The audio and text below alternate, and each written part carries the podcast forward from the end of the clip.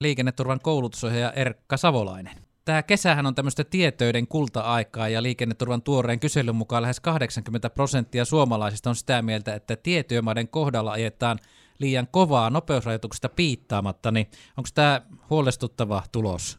No onhan se sinänsä, koska tuolla kansalaiset on huolissaan asiasta ja myöskin varmasti nämä tiestöllä työskentelevät ovat huolissaan sitä omasta turvallisuudesta, eli vähän se piittaamattomuus korostuu siinä nopeude- tai nopeusrajoituksien noudattamisessa.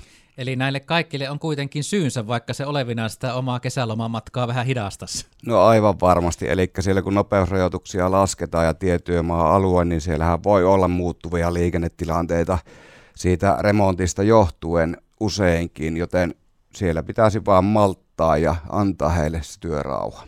Onko tämä semmoinen yksi suomalaisen liikennekulttuurin mustista pisteistä tämä, että kun tietyömaa tulee, niin annetaan palaa. Tuossa oli esimerkiksi tuossa Savilahden kohdalla paljon vauhtia vaarallisia tilanteita, kun siinä oli välillä ne hidastetut nopeudet tuonne etelän suuntaan. Joo, tämä on varmasti yksi niistä, niistä ja yleensäkin tämä nopeus, että ei oikein malteta tai monikaan ei malta ajaa tuolla liikenteessä sitten rajoitusten mukaisesti, että lähdetään vähän niitä sitten rikkomaan ja kuitenkin rajoitukset on aina tuonne tiestölle laitettu sen liikennetilanteiden tai tiestön mukaisesti. Eli siihen on aina joku syy, miksi nopeutta on rajoitettu syy tai suuntaan tai toiseen. Niin ja onhan se tosiaan niille työntekijöillekin oma riskinsä, kun aika läheltä joskus autot liippaa tekijöitä.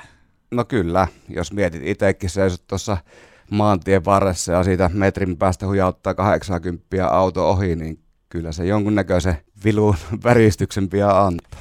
No Onko meillä mitään viisaita neuvoja nyt sitten, että nämä asiat kuitenkin muistettaisiin? Tässä on Pohjois-Savossakin varmaan tietöitä, on sekä valtateillä, on sivuteillä, mutta myös tässä ihan kaupunkialueella.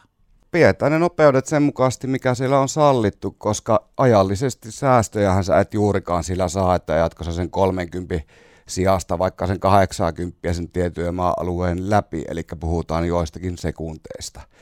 Eli en mä tiedä tai näe mitään syytä, että miksi sinne kannattaisi sitten tullakaan ylipäätään kovempaa, mikä se rajoitus on.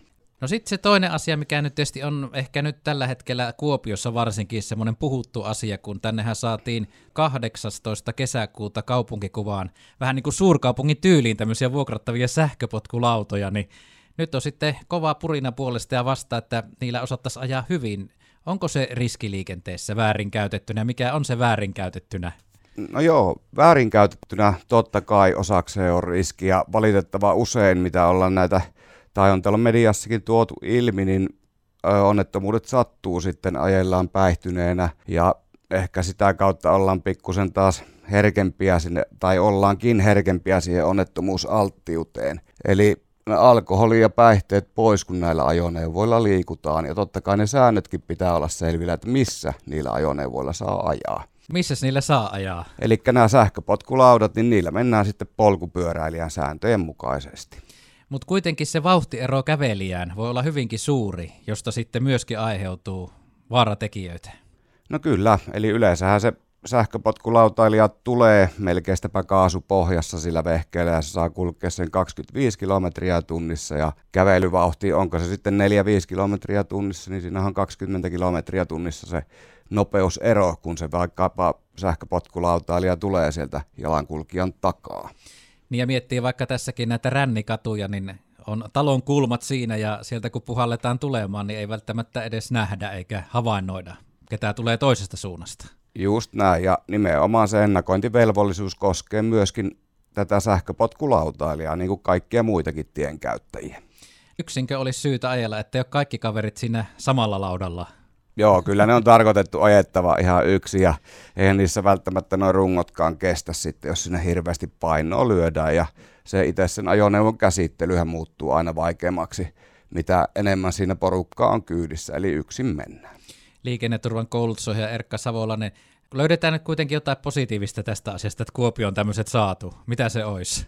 No onhan noin mukavia, oikein käytettynä, tosi mukavia, fiksuja, näppärän kokoisia vehkeitä täällä kaupunkiympäristössä, kunhan vaan muistetaan tosiaan pitää ne nopeudet kasassa tai tavallaan hillitä niitä vauhteja tuolla ja otetaan muut ihmiset huomioon ja myöskin sitten pidetään se pääselvänä mm. ja mielellään käyttää myöskin kypärää, kun näillä vehkeillä ajellaan. Niin, että se juolahtaminen siitä, kun lähdetään terdeltä kotiin, että hei, tuossa on tuommoinen, tuollahan päästään, niin se kannattaa unohtaa.